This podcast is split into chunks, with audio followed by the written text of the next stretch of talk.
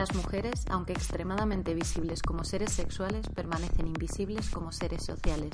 Monique Wittig, escritora francesa y teórica feminista. Buenos y cálidos días de otoño, empezamos un programa más de Ingobernables hoy, el tercero, y esta vez algo más cortito porque hoy no tenemos invitada. He tenido algunas dificultades técnicas y hasta que consiga resolverlas vamos a tener que esperar al menos otra semana para poder tener a una nueva invitada por aquí. Sí que te adelanto que ya tengo varias entrevistas pactadas a mujeres que son increíbles y cuyo trabajo me inspira a seguir cada día. Espero que al conocerlas su trabajo te inspire a ti también. Para no quedarnos sin programa y consecuencia de una reflexión que hacía ayer viernes en el newsletter que escribo, he querido hacer un nuevo experimento a ver si este programa que comenzamos hoy te sirve y te gusta.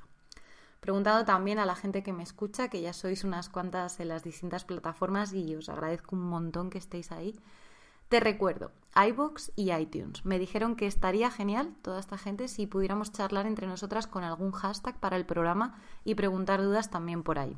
Así que he pensado que el hashtag que podemos utilizar es siempre ingobernables para que podamos encontrarnos por redes y plantear cuestiones sobre las que queramos ir reflexionando. Te anticipo entonces que el programa de hoy se centrará en responder a una de las tres preguntas sobre comunicación personal que me han hecho tres oyentes a través de las redes. ¿Qué nos decimos a nosotros mismos tras cometer un error? Irene Jiménez, abogada. ¿Cómo salir dignamente cuando deseas matar a la audiencia? Lucía Martínez, nutricionista. A mí me gustaría saber cómo sonar bien, voz, pausas y demás, en público. Mirella, bióloga. He elegido solo una para no hacer el podcast muy largo y también porque quiero recibir feedback de tu parte antes de continuar con este tipo de formato. Pero antes de dar respuesta, o pensar contigo en voz alta a una de estas preguntas, me gustaría mucho leerte un poema de Marta Navarro a colación de la reflexión que hacía ayer en el newsletter sobre encontrar nuestra propia voz, un concepto que si quieres que desarrolle en futuros programas me lo puedes dejar en comentarios para tenerlo en cuenta. Marta Navarro es una de esas personas que no necesita mucha presentación, pero por si no la conoces, ella es compañera en el blog de derechos animales El caballo de Nietzsche del diario.es dice en la revista Pícara Magazine, donde también escribe, que en su DNI debería poner poeta, animalista, bloguera y vegana. Os dejaré en el blog y en el Twitter de Marta en las notas del programa para que podáis seguir su trabajo. El poema, titulado Guerrilla Girls, está publicado en su libro Vietnam sobre la cama de la editorial Amargor y espero recitarlo con la enjundia y el cariño que merece. No me gustan las mujeres que callan si eso significan que están como ausentes, y menos aún si esa ausencia las convierte en invisibles. Y es que se puede estar y seguir siendo invisible. Por ejemplo, en el Museo de Arte de Nueva York solo un 5% de cuadros pertenece a pintoras, sin embargo el 85% de los desnudos pertenece a mujeres. En los años 80, un grupo de artistas neoyorquinas sacaron la marginación a la luz con humor hartas de la genética discriminatoria del sistema, pasaron a la acción bajo el nombre de Guerrilla Girls. Se parapetaron tras máscaras de gorila bajo identidades de artistas fallecidas y se armaron de estadísticas. Unos sencillos cálculos bastaron para demostrar que en el arte apenas había lugar para las mujeres. Se pasearon en un gigantesco autobús con un gran cartel amarillo que decía ¿Tienen que desnudarse las mujeres para acceder al museo? y consiguieron enrojecer a los responsables del Metropolitan. Eso fue en los años 80, como lo fue en los 70, 60, 50 y así hasta perdernos en un mar de siglos de conquistas y derrotas. El machismo sigue siendo el apartheid más largo de la historia, un apartheid que siempre quiere meternos en su mesa camilla. Por cierto, tampoco me gustan los hombres que callan, si eso significa que están como ausentes. Después de esto, cualquier cosa que diga no va a estar a la altura.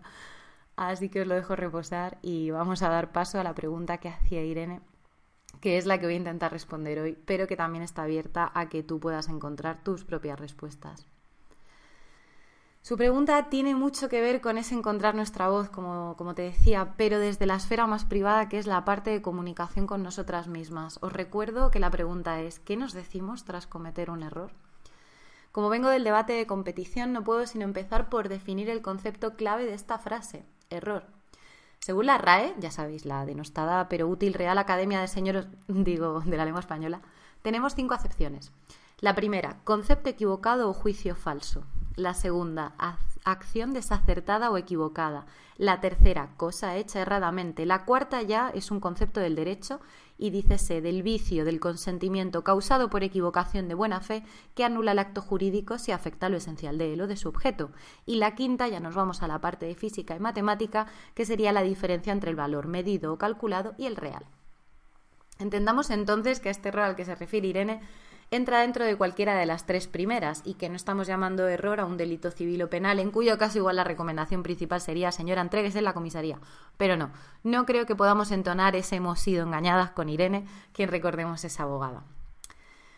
¿Y tú qué te dices tú después de cometer un error? Parece que está claro que esto dependerá de multitud de factores en qué familia nos hemos criado, qué tipo de personalidad tenemos, cómo afrontamos los retos que nos plantea la vida o cómo respondemos ante la frustración. En nuestra cultura de mucha carga religiosa y de herencia judío-cristiana es casi automático e inevitable que comencemos aireando las culpas. Y aquí de nuevo depende del tipo de persona que seas, tendrás la costumbre de que la culpa siempre sea del empedrado, como decía mi abuela, o de autoflagelarte demasiado. Aunque esto es más terreno psicológico que de oratoria, y lo quiero dejar muy claro, también está claro que la forma en la que nos hablamos es el primer estadio de la comunicación intrapersonal y que ha de darse de forma obligada antes de que podamos relacionarnos con las demás, que ya sería el terreno de la comunicación interpersonal.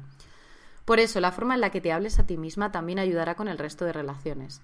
Tiene bastante lógica, por tanto, que si eres súper exigente contigo, lo seas también con las demás. Aunque insisto, si esto te está suponiendo cualquier problema relacional o de autoestima, lo mejor será que busques ayuda profesional y acudas a psicoterapia. Si es con ánimo de conocernos un poco más, sí que podríamos intentar hacer un ejercicio de búsqueda de ese diálogo la próxima vez que cometamos un error y anotar las emociones que sentimos o hacer una lista de los pensamientos automáticos que nos visitan sin intentar juzgarlos y pensar en qué tipo de vocabulario utilizamos para referirnos a nosotras mismas. Así también es interesante que dejemos de buscar culpables, para comenzar a hablar de asunción de responsabilidades. Hablarnos como le hablaríamos a un amigo querido, con sinceridad pero con cariño. Parece quizá ¿no? que esta podría ser la manera más amable de relacionarnos con nosotras mismas a pesar de esos errores. Y por supuesto, creo que también es genial ¿no? recordarnos que somos mucho más que nuestros aciertos y nuestros errores. Además de estas ideas, identificar emociones, hacer un listado de pensamientos sin juzgarlo y ver qué vocabulario usamos para hablarnos, veamos también qué dice la ciencia con respecto a hablarse bien a uno mismo. En siete estudios presentados en el Journal of Personality and Social Psychology de la Asociación Psicológica Americana, publicado en 2014, exploraban la forma en la que nos hablamos a nosotros mismos. Los resultados, fueron, curiosos. Los primeros estudios aseguraban que hablarse en tercera persona sobre los problemas que nos afligen nos ayuda a distanciarnos emocionalmente de ellos. El uso de la tercera persona del singular también ayudaba a rebajar los niveles de estrés asociados al miedo a hablar en público y al de causar una buena primera impresión. El mismo éxito se demostraba para gente que estaba en situaciones de ansiedad social. Así que para poder ayudarnos en nuestro proceso de introspección, en este caso, y como preguntaba Irene, tras haber cometido un error, parece una buena idea, ¿no? Intentar distanciarnos un poco de lo sucedido explicándolo desde la tercera persona del singular. También han hecho un estudio muy curioso en estudiantes que juegan al baloncesto en 2011, publicado en una revista de Psicología y Ciencias Sociales llamada Procedia. El estudio exploraba la efectividad de hablarse a uno mismo en voz alta con dos tipos de lenguaje, más motivacional y el meramente descriptivo. Ambos tuvieron resultados muy buenos para los participantes en el estudio. Te leo literalmente. The study concluded that motivational self-talk work best on tasks based on speed, strength, and power, while instructional self talk work best with tasks that involve focus, strategy, and technique. Es decir, el lenguaje motivacional intervenía mejor en aquellas habilidades que estuvieran relacionadas con la velocidad y el descriptivo con aquellas habilidades que requerían de precisión y sincronización. Quizá podemos hacer la prueba, ¿no? La próxima vez que nosotras vayamos a practicar deporte y podamos comentar juntar los resultados, pues cómo te sientes, si te ha servido, para qué te ha servido, cómo te notas, etcétera. ¿Y qué sucede si además de hablarnos así, además somos autocompasivas y sostenemos diálogos desde el amor propio? De esto hay ya muchísimos estudios que demuestran que es a través de la autocompasión y el cultivo de nuestro amor propio que llegamos a mejorar en diferentes áreas de nuestra vida. ¿Cómo? Porque comenzamos a elegir aquellas cosas, situaciones o personas que nos hacen bien. Pero aquí tenemos un problema de conceptos en español. En inglés sí que se diferencia lo que se llama el self-pity de self-compassion, mientras que en español no tenemos nada más que la autocompasión, que suena ser demasiado indulgentes con nosotras mismas y nos hace situarnos en una posición victimista en nuestro lenguaje. Así que la psicología lo resuelve diferenciando la autocompasión del victimismo. Dos autores, Taylor y Francis, definen autocompasión como an adaptive way of relating to the self when considering personal inadequacies or difficult life circumstances, que sería una forma adaptativa de relacionarnos con nosotras para poder enfrentarnos a esas insuficiencias personales y los problemas de la vida. Antes del denostado a ver si me muero también. Y desde el Consejo General de la Psicología en España divulgan un PDF que te voy a dejar en las notas del programa donde diferencian a las personas victimistas de las autocompasivas gracias a dos características. La persona victimista exagera sus propios problemas, ignorando su interconexión con los demás, y siente que es la única que está sufriendo. Queda además atrapada por su problema emocional y no es capaz de dar un paso atrás en su experiencia para poder adoptar una perspectiva más equilibrada y objetiva. Christine Neff es la investigadora más destacada en el estudio de la autocompasión. También ella la diferencia de la autoindulgencia, comparando esta experiencia con la de un niño pequeño le dejaríamos hacer todo lo que quisiera sin ayudarle a hacer esas cosas que no quiere pero que le vendrán bien. No sé si con esto te contesto bien, Irene, si nos quedan más dudas. Ya, ya os he comentado que es que esta pregunta es más objeto de la psicología de que de mi campo de comunicación, pero ya sabéis que se interrelacionan y que espero que podamos seguir aprendiendo de nuestros errores sin martirizarnos y animándonos a nosotras mismas a hacer las cosas de mejor manera la próxima vez. Así que si me equivoco y estoy errando ¿no? en, este, en este juicio a través de este podcast, pues seguiré hablándome con un poco de cariño y con más humor.